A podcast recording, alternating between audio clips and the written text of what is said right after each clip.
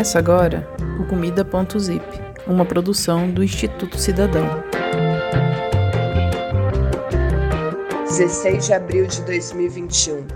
A Vigilância Sanitária do Rio Grande do Sul não está realizando, desde o início da pandemia do novo coronavírus, ações de coleta e de análise da presença de resíduos de agrotóxicos em alimentos vendidos no varejo para a população.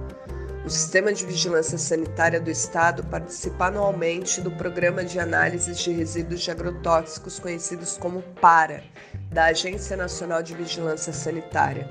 Isso é realizado em todos os estados, mas desde o início da pandemia, a Anvisa suspendeu as coletas de amostras que ocorriam dentro do PARA. Segundo a Secretaria Estadual de Saúde, a Anvisa ainda não deu previsão para a retomada das análises. Isso no momento o Estado trabalha apenas com o Programa Alimento Seguro.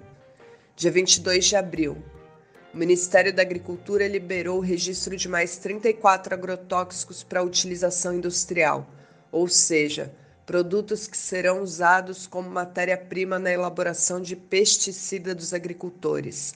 Do total, um princípio ativo é inédito e os outros 33 são genéricos. Somando com os produtos liberados diretamente para os agricultores, já são 140 registros anunciados em 2021. Dia 26 de abril, a Federação de Órgãos para Assistência Social e Educacional, chamada FASE, lançou um dossiê que analisa a cadeia da monocultura da soja, assim como sua logística em diversas dimensões, e um dos alertas do documento diz a respeito ao risco de faltar arroz e feijão na mesa do brasileiro. Dia 27 de abril, Anvisa, que veta vacina usada em 61 países, atrasou a Coronavac e liberou agrotóxico perigoso. Dia 27 de abril também. Estado é cúmplice do avanço do agrotóxico, diz relatório sobre Brasil e mais sete países. Material produzido pela organização FIAM Brasil foi divulgado nesta terça-feira com a presença do relator da ONU. 1 de maio. Singenta sabia dos riscos do agrotóxico paraquat, que matou 100 mil pessoas. 5 de maio. Governos são cúmplices dos agrotóxicos e suas violações de direitos. Segundo publicação, países da América Latina incentivam o agronegócio de exportação que não produz alimentos para sua população. 5 de maio. André, de 7 anos, corre para fora de casa vibrando de alegria quando escuta um ruído de avião. André foi banhado por agrotóxico em 22 de abril, terceiro dia consecutivo que o avião sobrevoou a comunidade rural do Araçá, no Maranhão. 6 de maio. A área tratada com agrotóxicos cresceu 7% no primeiro trimestre, segundo o Sindiveg. O uso de defensivos agrícolas no país ocorreu em 562,7 milhões de hectares no período. 6 de maio. Robôs, satélites e criptomoedas. O setor que se apresenta como o futuro do Brasil e da produção de alimentos não consegue responder a uma pergunta básica o que será dos agricultores? 7 de maio.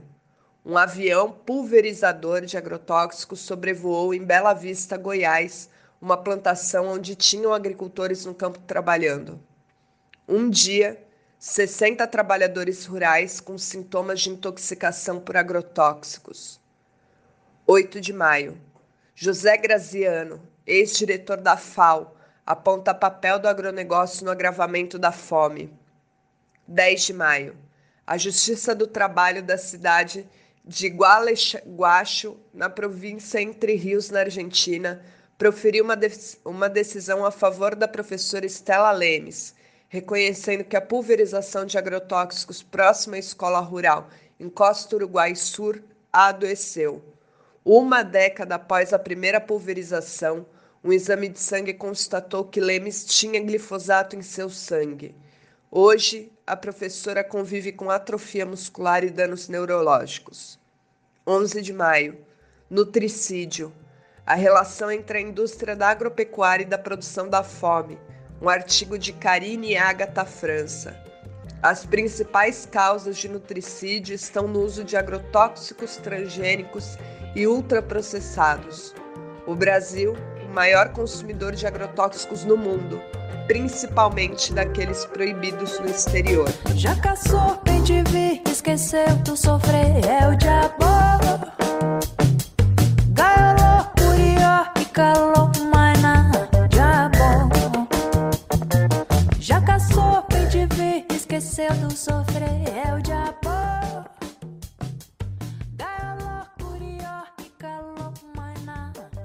Essas notícias que vocês acabaram de ouvir, elas são do ano de 2021, só entre os dias 16 de abril e 11 de maio.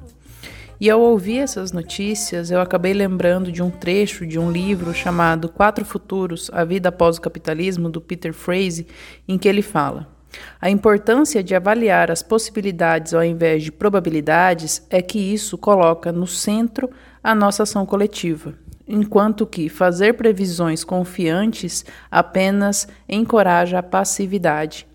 E é para movimentar essa ação coletiva que o Comida.zip existe. Além disso, para chamar para esse movimento, eu quero trazer o relato da Andrea para vocês. Estamos tão desconectados do tempo das coisas e da forma que elas acontecem, como chegam até nós, que a gente é tomado pela rotina, pelas obrigações e mal sobra tempo para questionar algumas coisas. Mas tu já parou para pensar que a gente pode passar anos e anos sem nunca refletir sobre essas coisas? Porque isso aconteceu e ainda acontece comigo. Durante 30 anos, apesar de comer ser um hábito diário, eu nunca tinha pensado sobre plantio além da experiência de plantar feijão no algodão na escola.